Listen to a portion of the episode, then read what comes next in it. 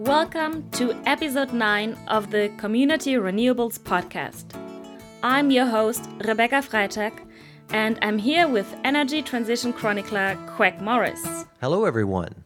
In previous episodes, we have reviewed many aspects of feed in tariffs and auctions for renewables.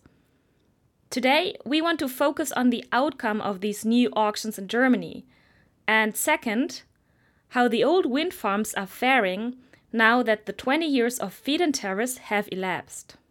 You see, 2000 was the first year that wind turbines were built under the feed in tariffs of the Renewable Energy Act or EEG. So their 20 years of feed in tariffs ended on January the 1st of this year. Craig will tell us more about this in a second, but first, I wanted to come back to something that Frank Michael Uhle said. You may remember him as the guy in Rhein-Hunsrück, where revenue from community wind farms helped finance a giant suspended footbridge. And this footbridge has made this economically struggling rural area a summer resort once again. Frank Michael said something really important about communities being able to do a lot more than just build wind and solar. So, before we delve into Craig's policy analysis for those tags, Let's listen to Frank Michael. Es tut uns auch immer in der Seele weh, wenn unser Landkreis auf Windkraft reduziert wird. Mhm. Yes, it's always painful when talk about our efforts in the county only revolves around wind power. An energy transition always has to start with energy conservation. That's why the energy conservation directives are so important to me. That way, we can really make progress by generating our own heat and power at home. There's one example I always show visitors. For the past 10 years, we have heated our school centers with cuttings from people's gardens. In this rural area, people have big yards. In winter, they prune their hedges and trees. All these clippings are brought to a central collection area where our community waste service prepares it all for use as bioenergy. The final product is a bit like wood chips, which we use in three school centers. We save around 800,000 liters of heating oil annually as a result. Five jobs were created in the process, and even then, we only use half of the cuttings people bring us. I like this example because it shows the potential that you basically have everywhere. And this should be the starting point of the energy transition. You first have a round table and gather ideas, you then look into the potential. I am convinced that this is the starting point. We have had visitors from more than 40 countries, and we like to show them this example because it convinces people of the potential that every rural region worldwide has. Was exemplarisch dafür steht, dass es eigentlich in jeder ländlichen Region weltweit Potenziale gibt, die man nutzen kann. So, biowaste. Rural communities have tremendous potential here, and we didn't do an episode on that, Craig. No, and it's unfortunate because too many people think of biomass as energy crops or even fresh timber, which we shouldn't cut down. So it's really important to investigate the potential of biowaste, which is also biomass, in rural areas, the potential can be great, as Frank Michael says. There's probably lots of other things we haven't had time to cover as well. Things like community mobility concepts, things like car sharing and multimodal mobility, or combining several modes of transport on one trip. I mean, we mentioned the on demand van service that also exists in Rhein-Hunsrück, but bike lanes are also built by communities, not generally national governments. And then there are community building renovations, solar on apartment complexes, climate adaptation, so things like urban greenery, um, grid buybacks, and energy conservation. When we talk about the energy transition, we mostly talk about electricity, so it's important to remember that communities can do much more. Yeah, communities really are where the rubber hits the road, where national climate policies are implemented, and where people feel changes. I might also add farmers markets, agriculture has a huge impact on the climate, and farmers markets are a great way to give local farmers direct access to consumers. Plus, you get to know your farmers at the same time. That's creating community. But this podcast is also about RED 2 and its call for community renewables. And that largely revolves around electricity, hence our focus. Okay, then let's review the results of auctions. Let's start with solar, and the results are not bad. But first, we'll review two terms. And you briefly explained this last week, Rebecca undersubscribed and oversubscribed. An auction is undersubscribed when, say, you auction 100 megawatts, but get bids for less than that. So demand exceeds supply and prices go up. When an auction is oversubscribed, more bids are placed than can be built, so supply exceeds demand and prices go down.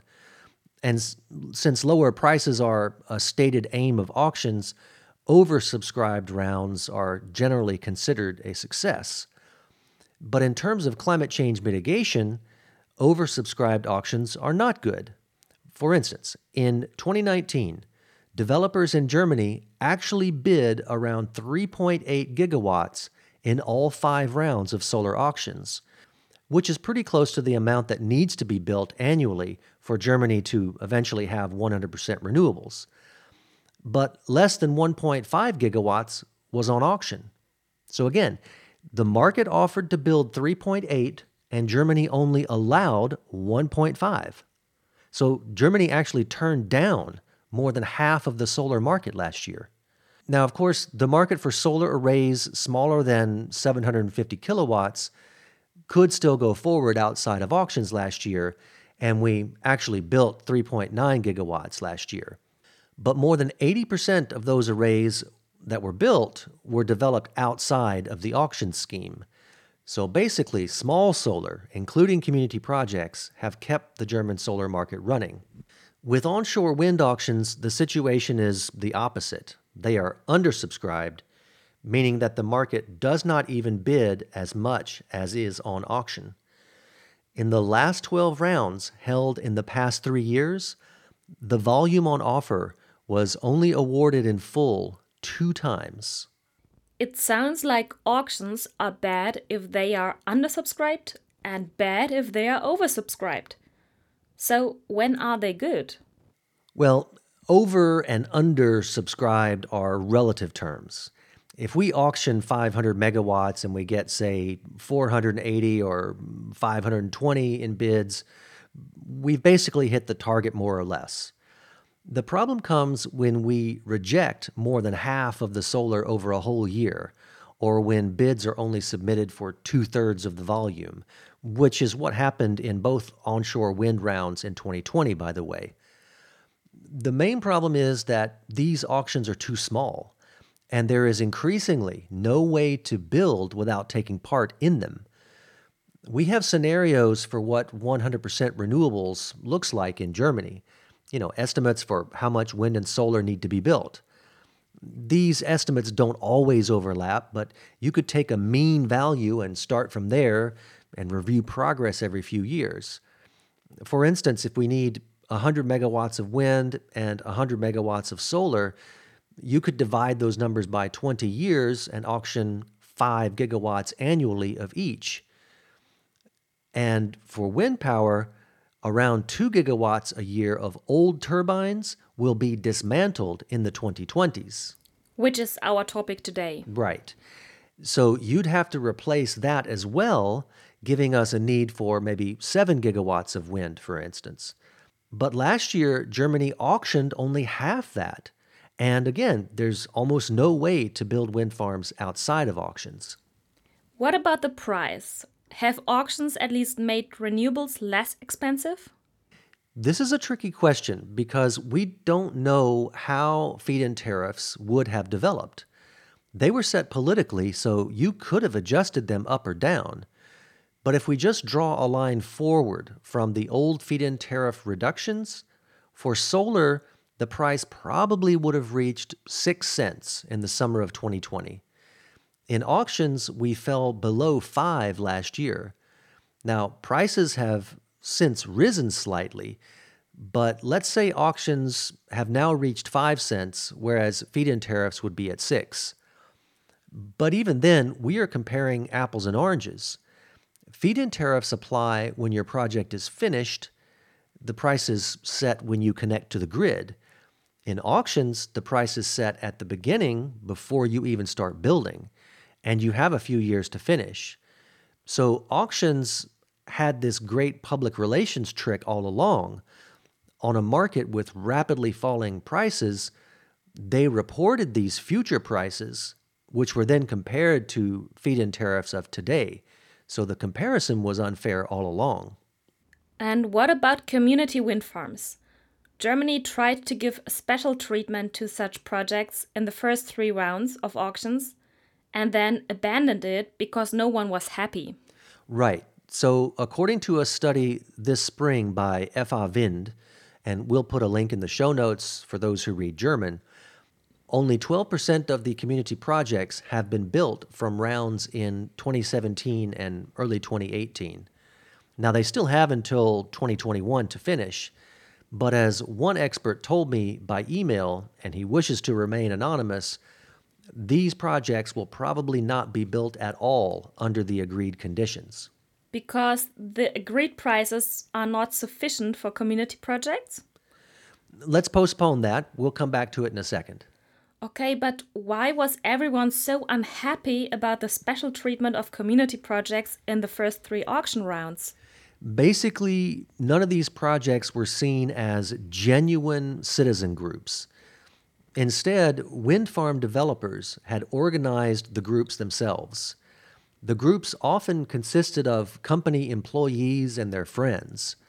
This is called gaming the system.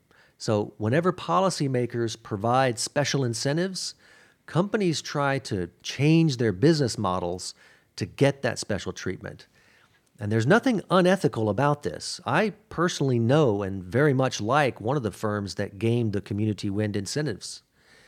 It's just something that policymakers have to keep in mind. Whenever you provide special treatment for certain groups, you incentivize market players to try to fit that description. So, there were no true community projects at all applying? Only those organized by developers? Basically, the developers complied with the law, but it's hard to define community project by law.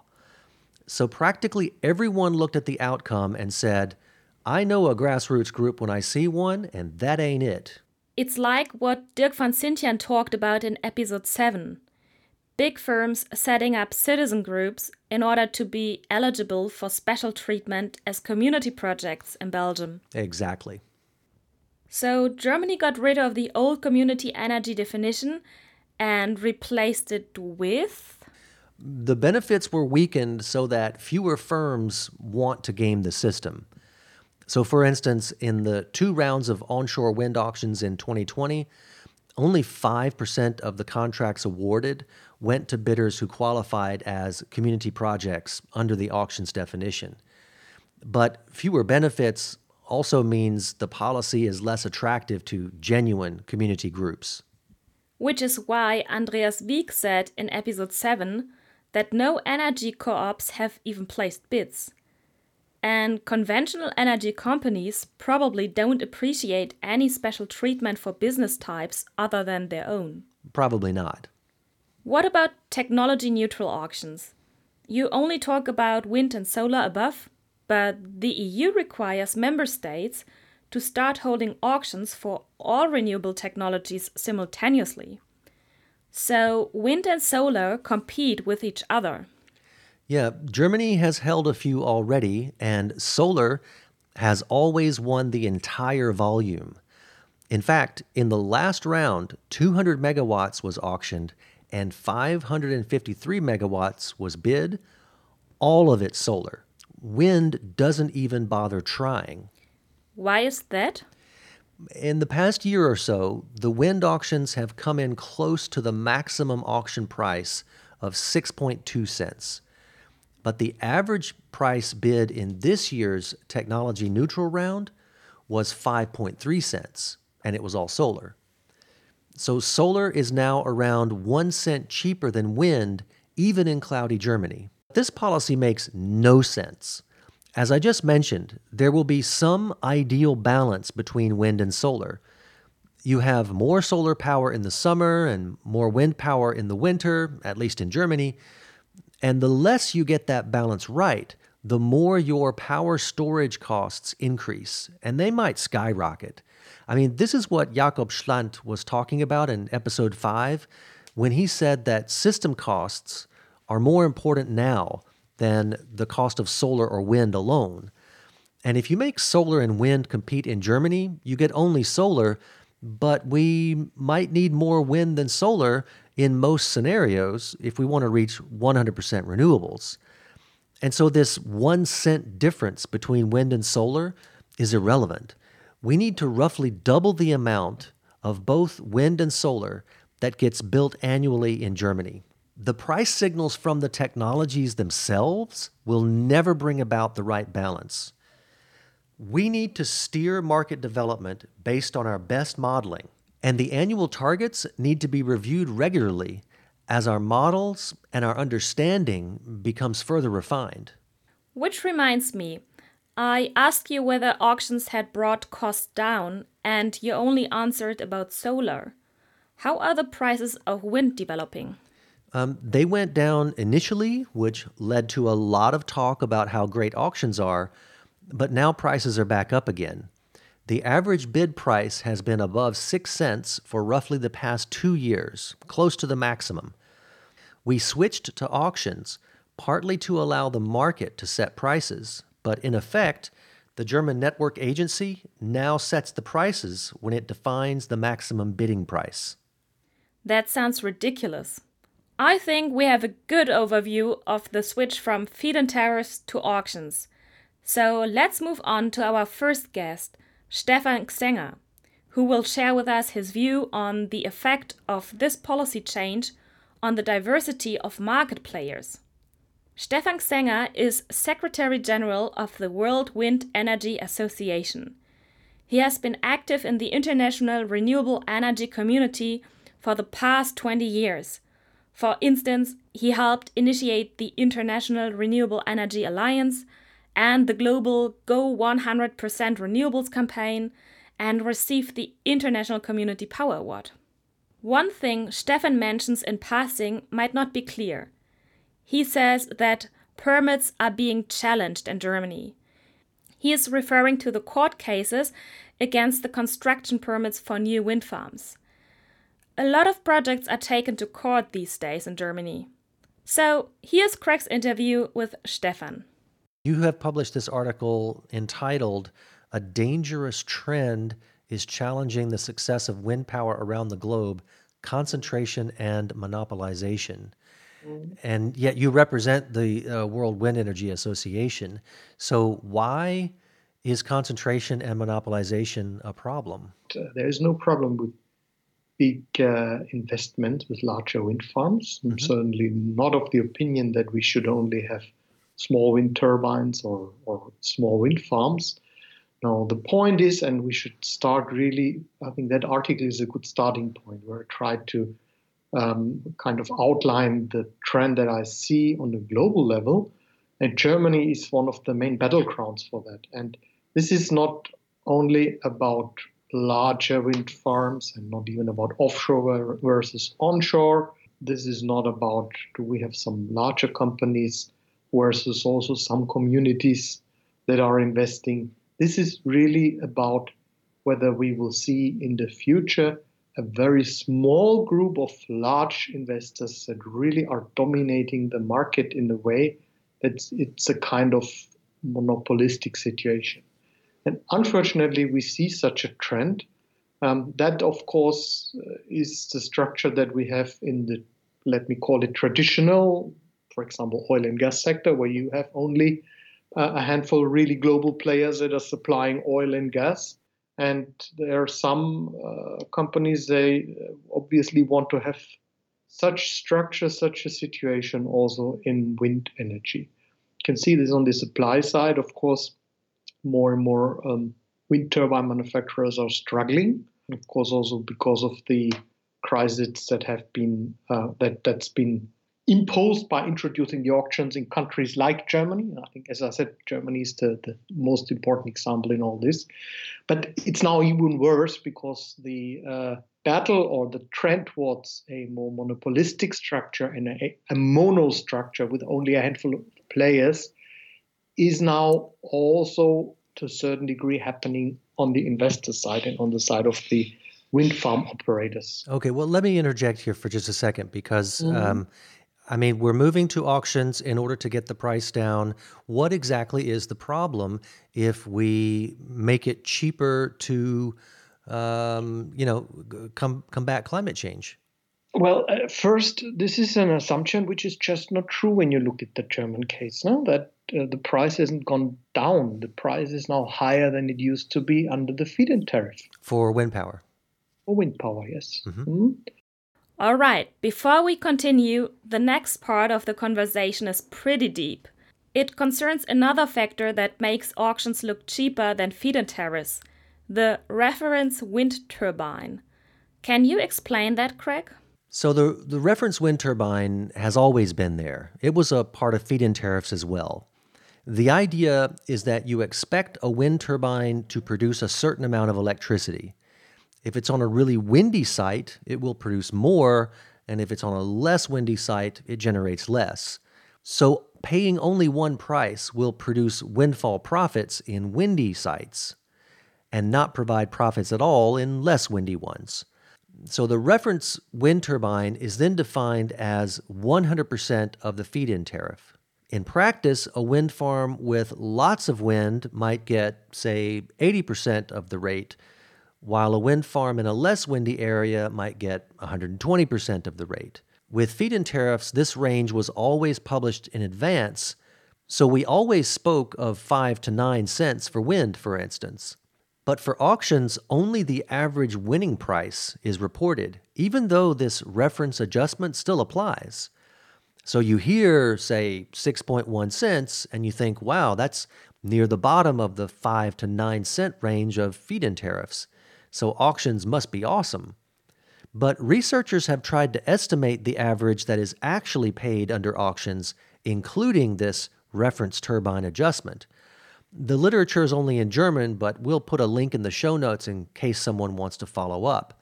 And what they found was that, just to take one example, in the fourth round of auctions, the actual amount paid was probably closer to 7.2 cents, nearly one cent higher than the reported average unadjusted auction price of 6.3 cents. And they also found that feed in tariffs could have produced an average price of 6.34 cents in that round, including this adjustment. So feed and tariffs would have been around, what is that, maybe 10% cheaper? That sounds about right. The researchers estimate that only the first round produced auction prices lower than the feed and tariffs would have been, including this adjustment. And they found something else weird because the initial rounds had produced low prices and later rounds much higher prices. The early winners probably won't build at all. All winners place a deposit that they lose if they don't build. It's an incentive, a penalty to complete projects. But the study found that it would be cheaper for these early winners to forfeit the deposit and rebid to get the higher prices possible today. They expect this to happen, and if it does, lots of that early auction volume will simply be lost. Yeah, it's pretty bad. Okay, let's get back to what Stefan Gsänger had to say about the reference turbine factor in auctions. So, when you make such a calculation, you um, end with around, well, it's around 8 cents per kilowatt hour. Mm-hmm. Even though the Compared, maximum bid right now is 6.2 cents, I believe, right? Yeah, but there you must calculate this factor, uh-huh. which is public. Huh? This right. is not secret, so everybody can make that calculation. So that is around 16% higher now. I mean, the auctions results are 16% higher than the feed-in tariff. 16%. percent mm-hmm. Okay, but still, what exactly is the problem with, um, you know, having a, a, a growing, maturing market concentrate and uh, monopolization is probably too strong of a word, but an oligopoly Mm, yeah, that that's a bit, of course, too short-sighted. If you only look at, yeah, we want to have um, low price because you expect that then you would have more installed capacity. But that's the second factor. What you can see in Germany is that the market collapsed. So we have now, um, it's around 20% of the market volume was installed 2019 compared to 2017. Mm. That was the, the last year when everybody still got a feed-in tariff. Mm. So the market volume has collapsed. So obviously it is, although the prices are higher, so as a consumer we pay more for the power from wind, but there's less volume installed. Why has the market collapsed so much? And I mean, many people in Germany um, from especially larger countries, they would uh, talk about problems with uh, permission, mm-hmm. that too many Permits. projects are brought to court. Yeah, permits are being challenged. We we are we've done a two and a half year study on on Germany. We interviewed several times community wind stakeholders. And we've asked them what are the challenges, what are the problems you're seeing.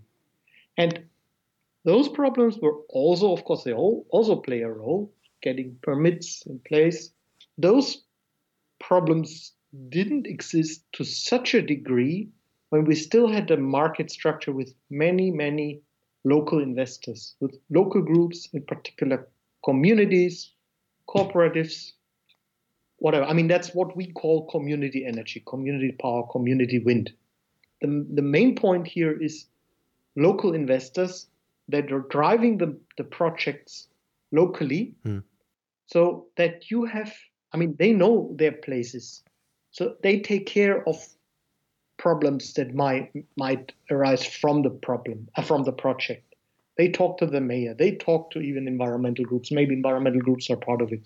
And such kind of investors see it increasingly difficult to compete on the market hmm. with auctions. Okay. And the main problem is that many of them they don't have like you would to be as a major developer and nothing against major developers you have 10 20 projects which you develop in parallel they can kind of counterbalance if they don't get all the projects they get only half of them okay, they lose half a million, but on the other side, they earn good income from other projects. Mm. I mean, even the remuneration is now higher than it was before. Right. But if you are a farmer and you want to talk to 10 of your neighbors and get them to invest in a wind farm project, initially, each of them maybe 50,000 you will not tell them maybe your money is going to be lost. Right. Do you think the Renewable Energy Directive 2, which calls for community energy. Does it help? In general, it's really a great breakthrough and really congratulations to our colleagues in Brussels. And that is, I think, mainly ERES and REScoop, those two organizations. Mm-hmm. And I think Friends of the Earth also, they, they were very active on it. That's really a great achievement that they've achieved that for the first time there is now a recognition in European legislation of the importance of community energy. Mm-hmm. That's a major step. Mm-hmm. The threshold, for example, is rather small. It will probably not help much. It's, it's still discriminatory if we say that community projects or small projects or of whatever size don't have to take place in auctions. They can have feed in tariffs, but the bigger projects have to compete in, in auctions. Um, that seems discriminatory from my side, we wouldn't need any kind of discrimination. The feed-in system was not discriminating against anyone, any kind of investor. Everybody was free to invest and had the same access to the remuneration. Right, but right, but but having feed-in tariffs as a carve out mm. for community groups. But if you have a mixed system where FITs look privileged, and then you define who can get into them, that seems like the kind of thing that wouldn't go down well with DG competition? I can give you, of course, a political answer to this. And I mean, one is that there is an explicit goal to support communities, mm-hmm. but there is a principle of subsidiarity, which means that citizens should get some privileges compared to larger corporations. That is what uh, is the, the, the basic principle of the European integration.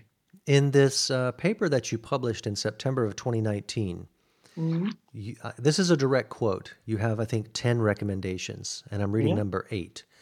You call for the quote, creation of a non discriminatory remun- remuneration system beyond auctions in Europe in accordance with the decisions by the European Court of Justice. Why couldn't you just say we want feed-in tariffs? Because really nobody is outward outwardly calling for feed-in tariffs today, and you would think now that the European Court of Justice has settled the matter once and for all and said feed-in tariffs are fine, they're legal.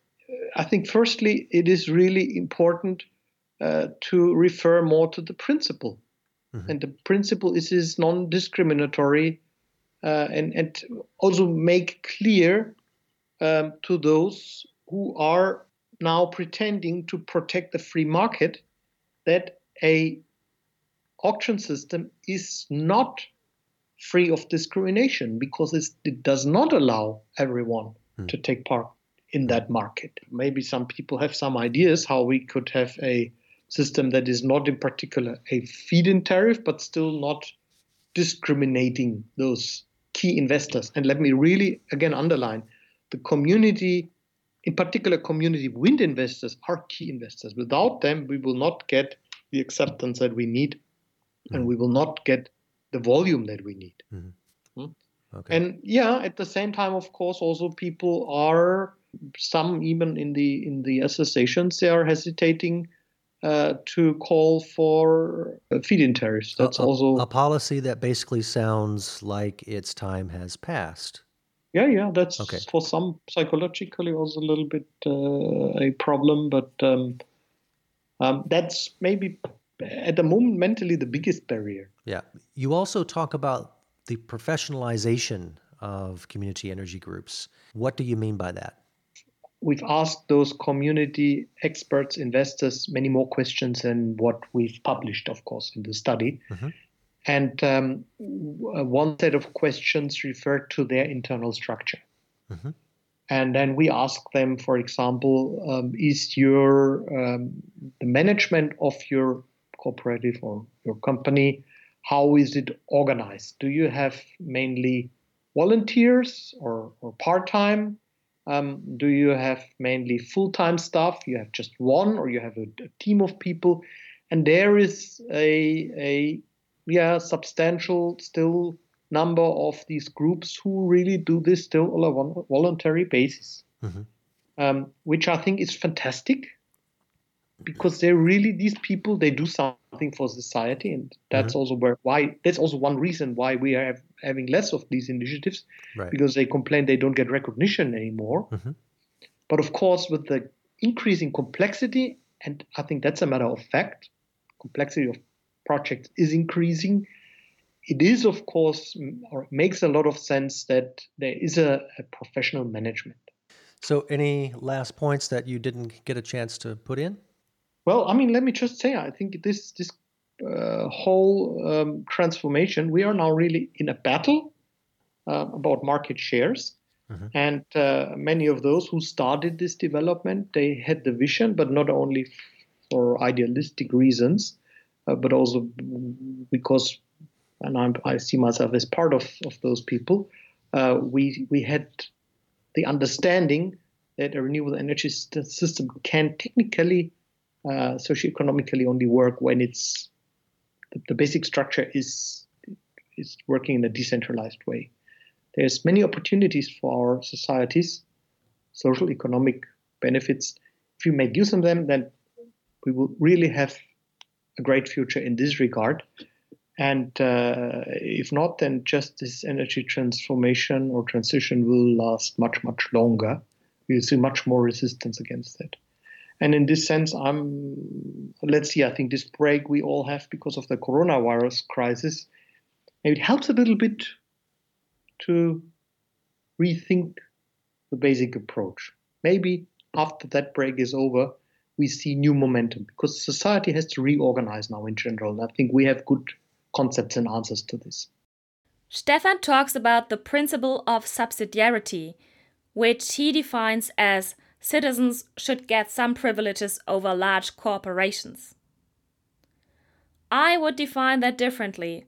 Subsidiarity basically means that political issues should be dealt with at the most immediate or local level, and that the EU will only intervene if decisions cannot be made within a member state. Yeah, you can take that all the way down to the municipal level too. So the national government shouldn't intervene if the regional government can do a better job, and the regional government should let municipalities decide if they know better. But there's no clear way to decide. I mean, take education, for instance. France is relatively centralized, so all its school pupils take their final exam for the baccalaureate at the same time. So you have people in overseas territories writing final exams when it's dark outside because they're taking the test in France as well. Germany is on the other end of the spectrum here. It has 16 states, and each state does its own thing for schools. So they don't even go on vacation at the same time. Now, I'm not trying to say that the one or other approach is better, just that education is one example of how subsidiarity or letting local people decide what should be done looks like. Okay, but what role does subsidiarity play for the energy transition? Stefan speaks of preferring citizens over large companies, and I guess that's a way of describing the result of community energy. More people making their own energy reduces the role that big firms can play. So maybe we should argue more for subsidiarity when we call for community renewables. I don't hear that argument much, and it seems compelling to me. But when talking about RED 2, he says the threshold is rather small is threshold for what? I think he's just talking about project size. He's arguing that we shouldn't think of community projects as just really small stuff. So, by threshold, he means a limit on project size. And let me highlight a few things I like about what Stefan said. He argues that big projects do block small ones. We've had that debate in previous episodes, so add Stefan to the camp that believes there is a conflict even though we need both big and small renewables at this point, which he also says. And I like the way he argues that auctions discriminate against community renewables. Here he's using the language of DG competition, so it might be worth making this argument to them in terms they understand. And his survey also found that community projects often consist of volunteers. So again, Maybe we need to professionalize. And finally, I like this sentence. Socioeconomically, the transition can only work with distributed renewables. Central only will take longer. This is the conflict. If we need both big and small, we must acknowledge that big projects can prevent small ones. We must recognize this conflict if we want to move fast. True. And there's one other point for me. As Stefan says, the future should also include not heading towards a centralized and concentrated energy system and market as we are right now. Will Corona help us rethink our energy system? So far, I have only seen comments about sustainability in the stimulus package. People argue that we must not rescue the old polluters, but instead invest in a future proof industry. But I have heard nothing about rethinking our energy system like Stefan calls for. It's about who gets to do sustainability, not just what is sustainable. Let me summarize the effect of auctions from what I've learned today Feed-in tariffs were replaced by auctions in order to make the energy transition cheaper, to bring prices down. What it actually brought us is higher prices, fewer new projects, and fewer players building renewables, especially community projects. And I think Stefan Gsänger is our first interview partner who judged RED 2 positively as a breakthrough. But he won't be the last. Indeed, our next guest this week sings the praises of RED 2. For the last time in this podcast, we have an interview with someone from a community project stemming from the pioneer days, Dieter Schäfer of Gidea. He is truly living community renewables, having initiated a community wind power project 30 years ago in Murrhardt, that's a small town in Baden Württemberg. And he also runs his own website where he informs people about renewables, he organizes joint letters to policymakers, and publishes statements. Yes, and I really wanted to have Dieter on the show because it's not just about new community projects having to go through auctions. It's also about what happens to these pioneer projects when their feed in tariffs expire after 20 years. So in 2020, the first wind turbines built in 2000 lost their feed in tariffs. And each year from now on, we lose more, around 2 gigawatts annually in the 2020s. Now, that's roughly twice as much as was added in 2019. So, Germany is actively dismantling its wind capacity as we speak. And Dieter's turbines are among those concerned. One of them is dear to me, Grüner Heiner. Yeah, a turbine that is not built by an all female co op has also a name. Absolutely. And this turbine was special for me because it was one of the first in southern Germany where I lived at the time, and it was very prominent along the Autobahn. That was in the late 90s, and whenever I drove past it, I thought that's perfect. It's very prominent on a hill, but there's so much noise from the cars that no one could possibly complain about the turbine. And in 1990, when the project's first windmill was set up, they put a photo on a leaflet together with a slogan Climate Catastrophe, Less Carbon Emissions, Pioneer Windmill Auenberg took action. But feed in tariffs have expired for these old community projects, and we are literally telling all these pioneers thanks for your work, others will take over now. These projects cannot rebuild outside of auctions. Why is there no outrage about this? Without these people, we would have no energy transition in Germany. Is this really okay? So, our next guest represents all these pioneers, and our heart goes out to all of you. And just one clarification before we get started. Dieter Schäfer will talk about the green power privilege. Up to 2014, this law encouraged community groups to sell their green power directly to customers in other words, wind farm groups like Dieter's were to find their own customers. It's close to the good idea we discussed in the last episode of community projects becoming full power service providers. And Germany did away with the policy for reasons we won't get into here. It's too complicated. Okay, the stage is set. Here is Dieter Schäfer. How did locals react to the first two wind turbines that uh, you built? Naja, man kann es nicht verschweigen, dass es immer mal wieder einzelne Stimmen gegen die Windkraftanlagen gab. I won't deny that there were individual votes against the wind turbines, but there was never any movement behind it at the time. The turbines were met with interest, and in the first few years, there were always small visits to both turbines. An example from Grüner Heiner. At the foot of this hill, across the street, there's a farm. Once, I saw the shadow of the turbine in the middle of the yard, and the shadows of the wings turned over the buildings. I called the couple who ran the farm and asked them if they weren't disturbed. The farmer's wife replied, Our animals don't mind. We had started with the slogan, A New Star, in the north of Stuttgart. The citizens of Weilimdorf increasingly saw the wind turbine as a landmark and awarded it the title Landmark of Weilimdorf. For our small ceremony in September 2010 to celebrate 10 years of wind power on Grüner Heiner, the mayor of Weilimdorf also came and was full of praise for the wind turbine.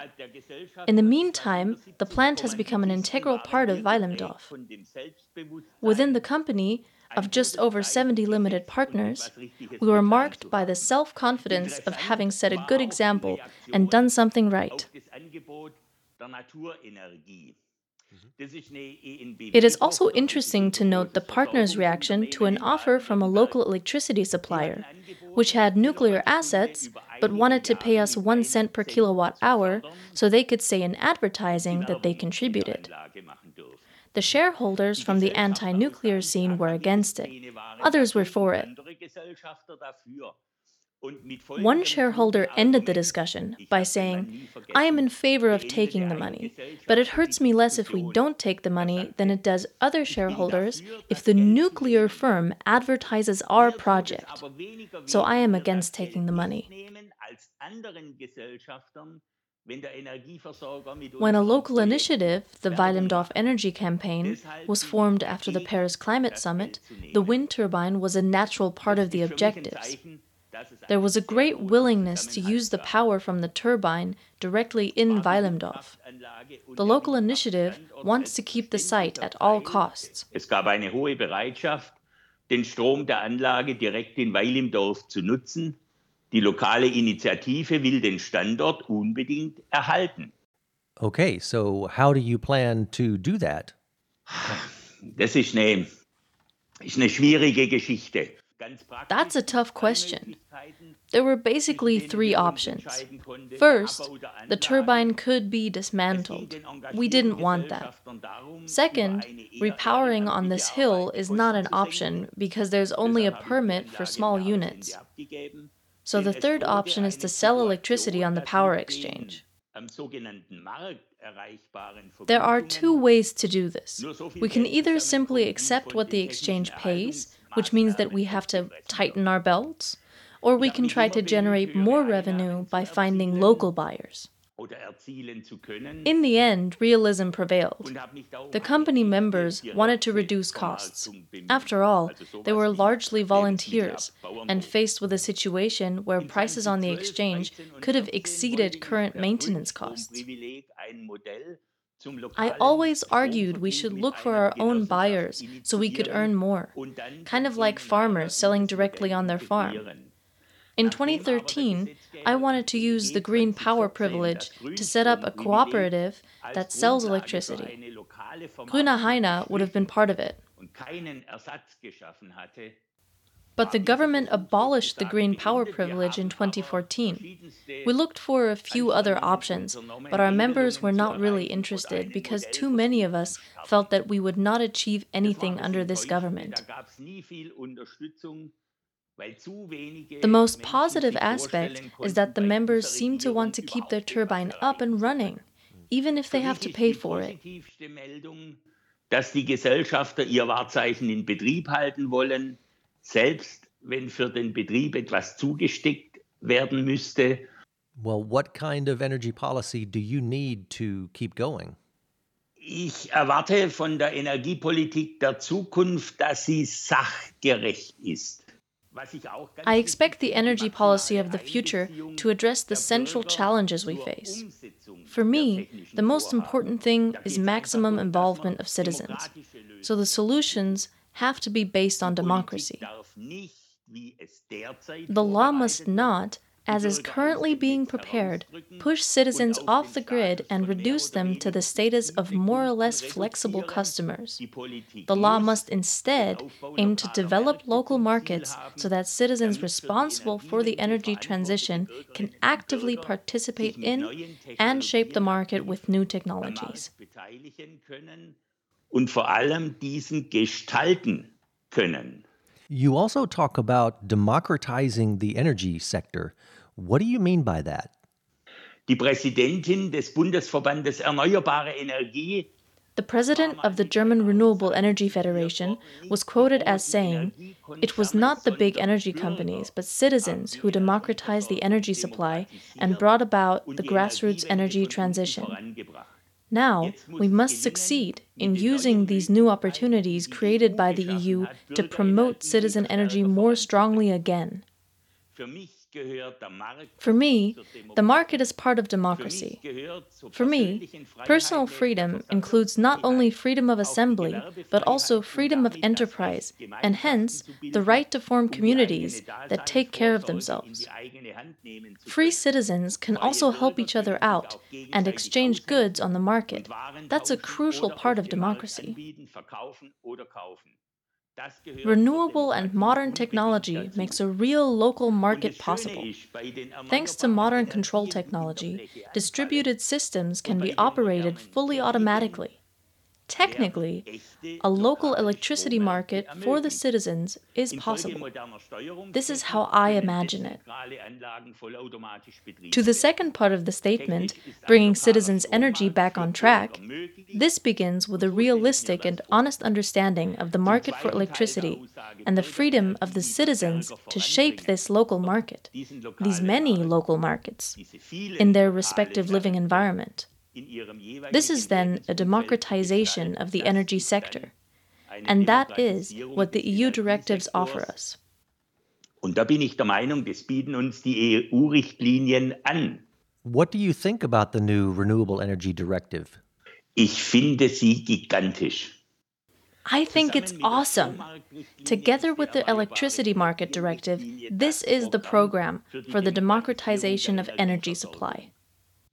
Remember, in its vision of the 25th of February 2015, the EU Commission made us a promise where it published a communique entitled A Framework Strategy for a Crisis Proof Energy Union with a Future Oriented Climate Action Strategy.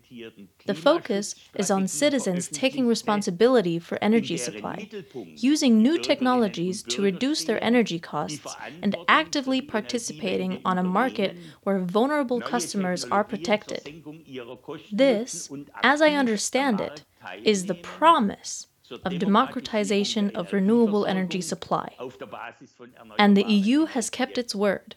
RED II and the Electricity Market Directive provide, as I see it, a legal basis for the democratization of energy supply in Europe. Die gesetzliche Grundlage für diese Demokratisierung der Energieversorgung in Europa. So let me get this right. After the feed-in tariffs run out, there's no profitable business model for keeping the windmill up. But the company members even have to pay to keep it running. Wow, that's really impressive. It just goes to show that community projects are not only in it for the money, they really want to make the world a better place. It's refreshing to listen to a real experience with local renewables, and that clears up the common prejudices about acceptance people and animals feeling disturbed, and so on. Indeed, and I've seen cattle grazing between wind turbines and sheep grazing in solar fields. These animals don't seem to mind.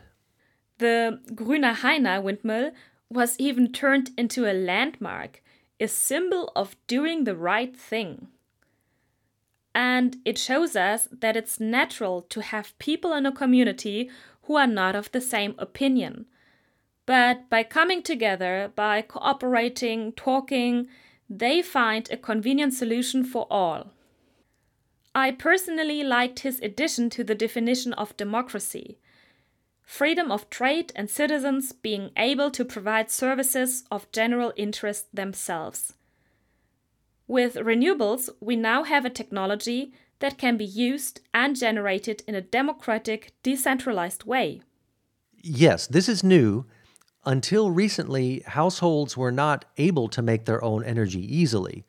So we need to recognize the benefits of small renewables, including at the community level.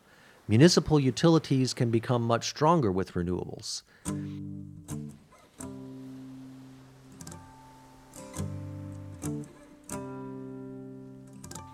So, Rebecca, what are your takeaways?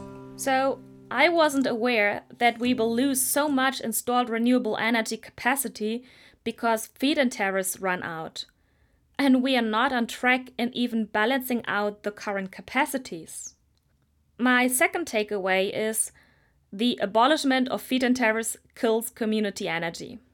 And lastly, renewables have the technological potential to democratize our energy system and the EU provides us with the legal framework.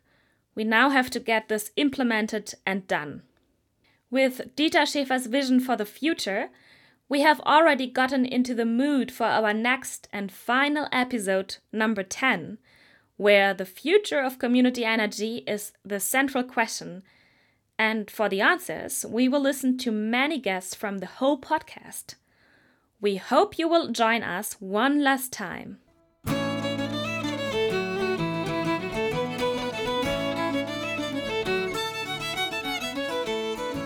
You have been listening to the Community Renewables podcast, produced by Germany's Renewable Energy Agency, the AEE, for the local community renewables project LICO. The project is funded by the European Union's Northern Periphery and Arctic Program 2014 to 2020, which is supported by the European Regional Development Fund. We would also like to thank the German Community Energy Alliance BBEN and the Heinrich Böll Foundation for their special support. I'm your host, Rebecca Freitag. Freitag for Future!